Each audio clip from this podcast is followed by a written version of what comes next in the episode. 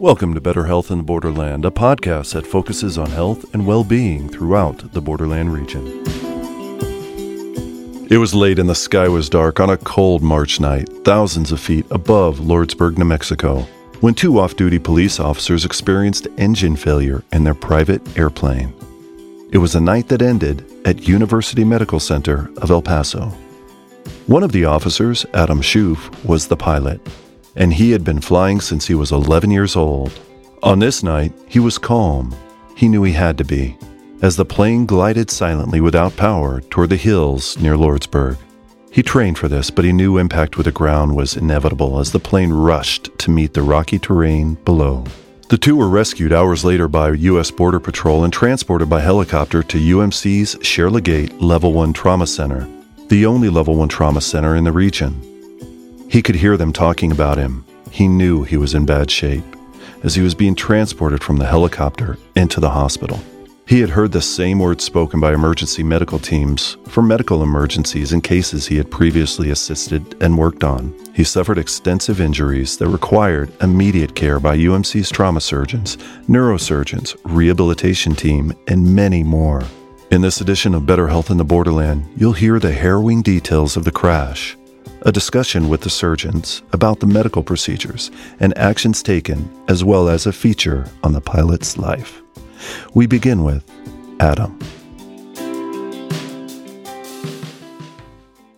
Oh, I, I was a total mess. I I was, uh, you know, it was about it was about forty degrees up on that mountain Fahrenheit. Um, I had shattered my femur.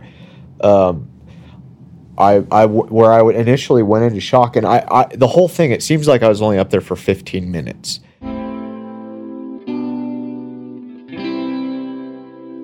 While it may have seemed like 15 minutes to Adam, he was relying on thousands of hours of training in the cockpit. So I've had I've had my, my private pilot's license for uh, 12 years, 12 years now and I started working on it when I was 11 years old. So um, essentially, I've been flying for 18 years, and I'm only 29. So, just, you know, ever since I was a little kid, I was always fascinated by airplanes. Nobody in my family flew, so nobody really understood. Uh, you know, you, you know, becoming a pilot. It's something that you really got to want to do. Adam grew up just outside of Beale Air Force Base, California. It was there that he was able to meet some of the world's most famous aviators and see some of the world's most famous planes. You know, just, just where we lived, you know, I got to bump shoulders with Chuck Yeager and um, all these all these aviators that, you know, now that I live in Texas, is like I was very fortunate to have been able to talk to, talk about flying with. And it was just, you know, I turned 11 years old and I was bugging my parents about it nonstop. And they were, they said, okay, if you pay for it, you can fly. I cut every single lawn in our neighborhood. I was uh, I, I, was an airport bum. I was cleaning the porta potties out of the back of airplanes, and I mean just anything for that hundred dollars. You know, it, basically the, the way that it was is a hundred bucks was an hour with an instructor, and so um, I. Uh, I, I did anything and everything I could to make some money and, and keep and learn to fly. Years later, on that night, high above Lordsburg, every lawn mowed, every porta potty cleaned was worth every minute he was able to buy. So I had an engine failure, and I was out of, you know, about twelve thousand feet, and you know the closest airport was Lordsburg, and I realized that I wasn't going to make Lordsburg. I, I was going, I was doing everything trying to get a restart out of it. I was, uh, yeah, I, I, declared an emergency with air traffic control. Uh, I listened to the tapes, tapes, and even I'm amazed with how calm I was. Um, but at the same time, this is something that I've practiced for for 18 years. What happened is it, it was dark, and so I shut off all the lights in the airplane so I could see outside the windows, my, let my eyes adjust, and I found this spot on the side of a mountain that looked like a good spot to to do a belly landing in the airplane. Um, I knew nothing was going to be ideal, just because mountainous terrain is never ideal and I see this spot off to my right, and after looking around, I'm going, I'm going for that spot, and I was probably about two miles away from it. So I made a 90 degree right turn, went straight for that spot, and that's when that's when a little bit of emotions kicking in. It's like, well, this is finally happening. I, I've been practicing it, so that means I knew at some point it was probably going to happen. And the closer that I get to the ground, you know, and there's not much depth perception. I feel the airplane go into ground effect, and then that's where it's. I'm gonna keep it, you know, fly it all the way into the crash, fly it as long as possible, keep it in the air as long as possible, and until that airspeed bleeds off and the airplane can't fly anymore. And so I did just that. I held the wings as level as possible, and I kept it flying as long as possible. I shut off all the fuel systems, isolated both fuel tanks. I didn't want any risk of a fire. Um, and airplane slowing down. I'm hearing the stall horn going. It's getting louder. It's getting louder.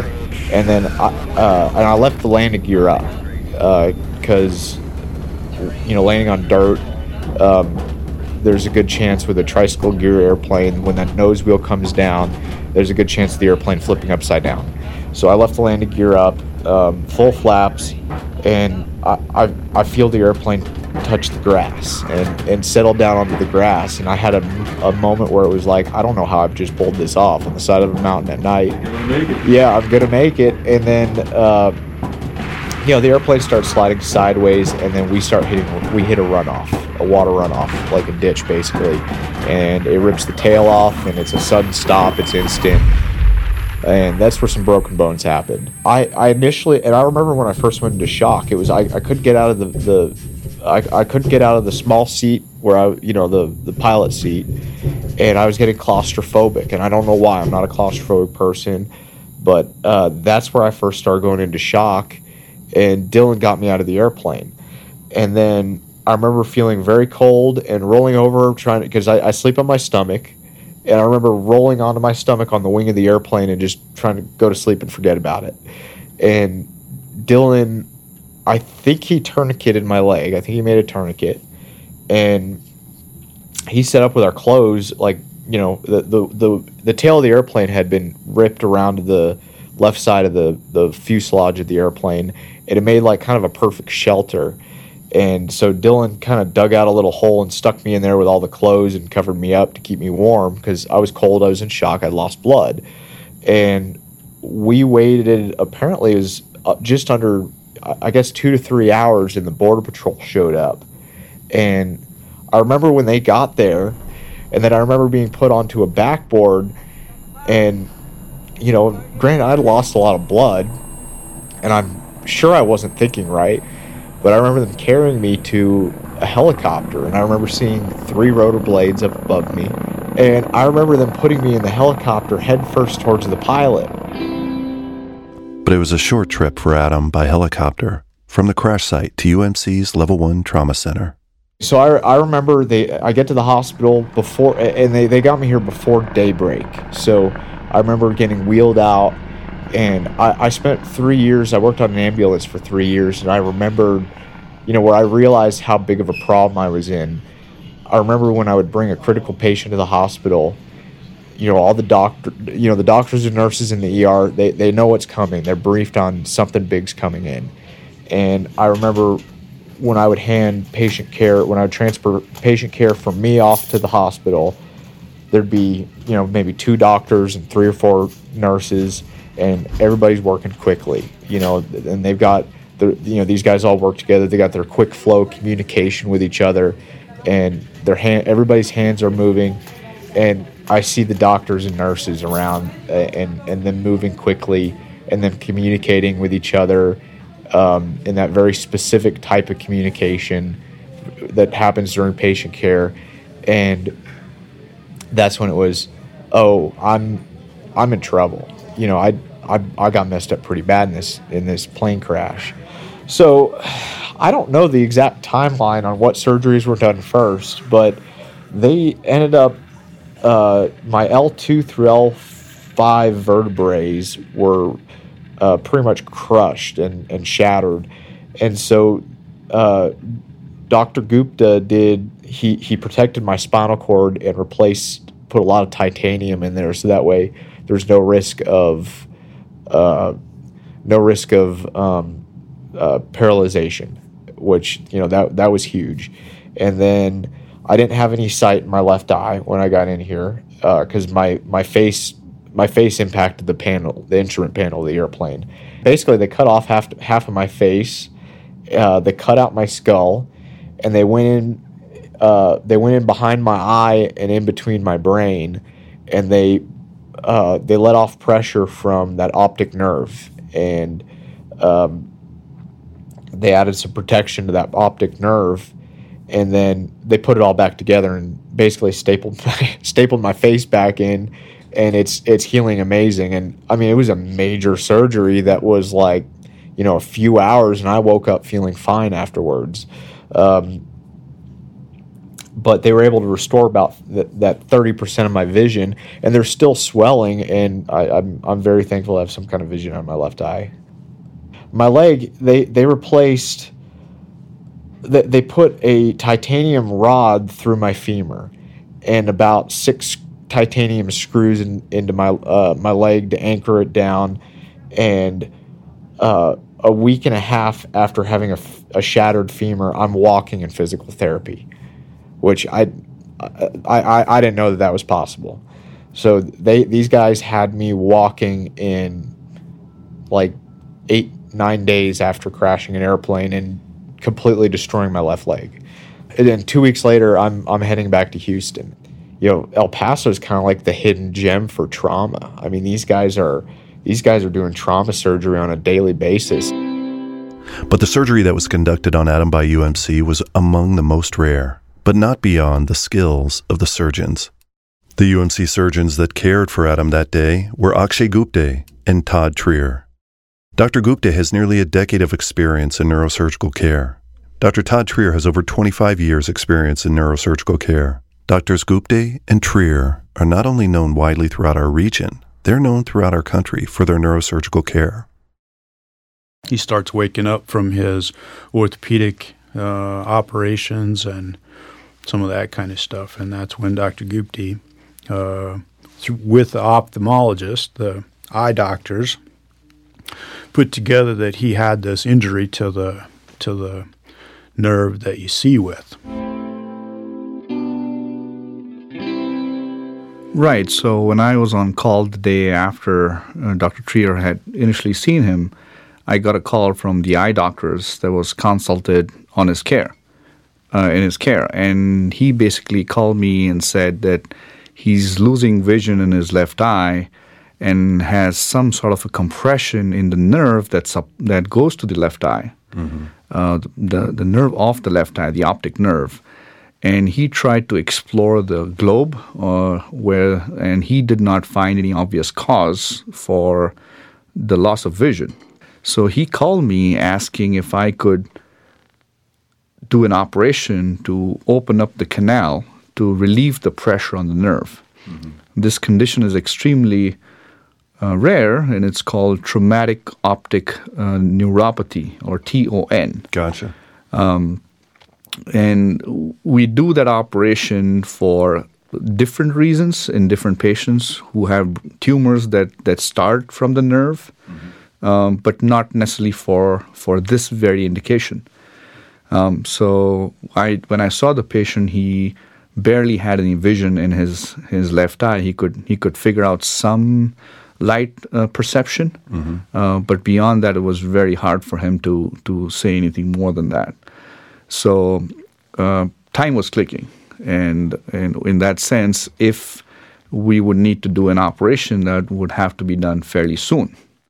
Um, so Dr. Trier and I uh, collaborated on that intervention for him. We talked to him about doing the operation and the risks involved in doing the operation. So uh, I told him that this is not a very common problem that we see. It is um, a rare a form of uh, compression that we see from mm-hmm. trauma. And so this is not a very common operation that is done in uh, not necessarily here, but in any part of the U.S. But uh, we have the expertise, we have the resources we need to get him through the operation, and uh, that would be a chance to help him recover um, some vision, if not all. And he definitely understood the the importance of um, of, of, of uh, what I was talking and, and the risks involved in the operation. uh, and the time factor. Um, so that was the conversation we basically had with him. But I want to remind everyone that part of his initial injury was this huge laceration, Oh, okay. this gotcha. cut on his forehead. So that wasn't necessarily the cut that you guys did to get to that spot. Okay, great. The goal of the operation was to reach to this canal where the bony canal where the nerve is located and drill off part of the bone so that the canal has more space for the nerve. Think of a train going through a tunnel and there's construction at the top, there's construction at the bottom, and the train can't go anymore. So our goal is to try and open up part of the uh, the wall uh, to make sure that the construction part of the construction goes away so the train can pass through. And so, just for clarification, that that's located behind his eye. That's located exactly behind his eye, and it goes deep in the lower part um, of the uh, or the upper part of the skull base, which is a fairly complex um, uh, area of, of bony structures um, that have the important artery that supplies uh, the brain around it, near it, the other nerves that control the movement of the eye, the nerve of the eye itself. Um, so it has a fairly complex anatomy. So, with that in mind, the goal of the operation was to open up that canal and cosmetically um, not leave a scar so that he would or someone else would tell that he had an operation. So, we typically, even though the incision appears to be bigger, it's planned behind the hairline. So, when it heals down the line and he's got he's, grows his hair back, you wouldn't be able to tell he had an operation. right. So, it is a it, the trade-off is the length of the incision is slightly bigger. So, so what was he left with with eyesight? Did did uh, was he able to see out of his eye again? Uh, is he? Uh, his vision in his left eye is is better. Um, not to the point that he's able to see normal, but he's able to identify much more than light perception now. He can identify shapes better. Um, and if things are held very close to his eye, that that is um, significantly better than what he had before. and so, what was the uh, the synergy between you two doing this procedure for him? I, I love doing operations with Dr. Gupte. Uh, he's just he's just a really stellar fellow to talk with and bounce ideas off of, and so I, I love doing cases with him. Well, the, then for this very unusual procedure that you two did, in in the the the just the discourse that you had as you were carrying it out, was there any of that? Hey, maybe we should do this, but wait, why don't we try that type of discussion? We did, and so this operation can be done by one of the ways to do it is is through the nose uh, with an endoscope. One of the ways is doing with the approach that we did, and I laid it out to our patients saying, in our hands, we believe the safer way is going is, going from the top, from the cranium. Uh, I think having a, a, a two sets of hands, uh, two sets of eyes, um, it helps tremendously to improve patient safety, and we that we do that. I would say fairly common, com, uh, commonly at UMC for some of the complex tumors or complex conditions, because we believe that when someone is is zoned in when they're operating, and the other person is is kind of having the forest view, is able to give a better input to that person who's operating, and that that keeps us in check, and also helps us push the boundaries. Yeah, you know, um, I like to think of it as somebody's operating and somebody's thinking. with this unfortunate event that he had, being admitted into a different city in a in a hospital that he's not familiar with, brought a lot of anxiety to him and his family. So part of our discussion and and getting him comfortable was to educate him and his family about what he's going through and what we can do for him. And I did make it clear to him saying you you don't absolutely if you're not comfortable, you don't need to have this done here. But if you give us a chance, we believe we can get you through this. We have what it takes. This is not a common thing, but we have what it takes to get taken get this taken care of.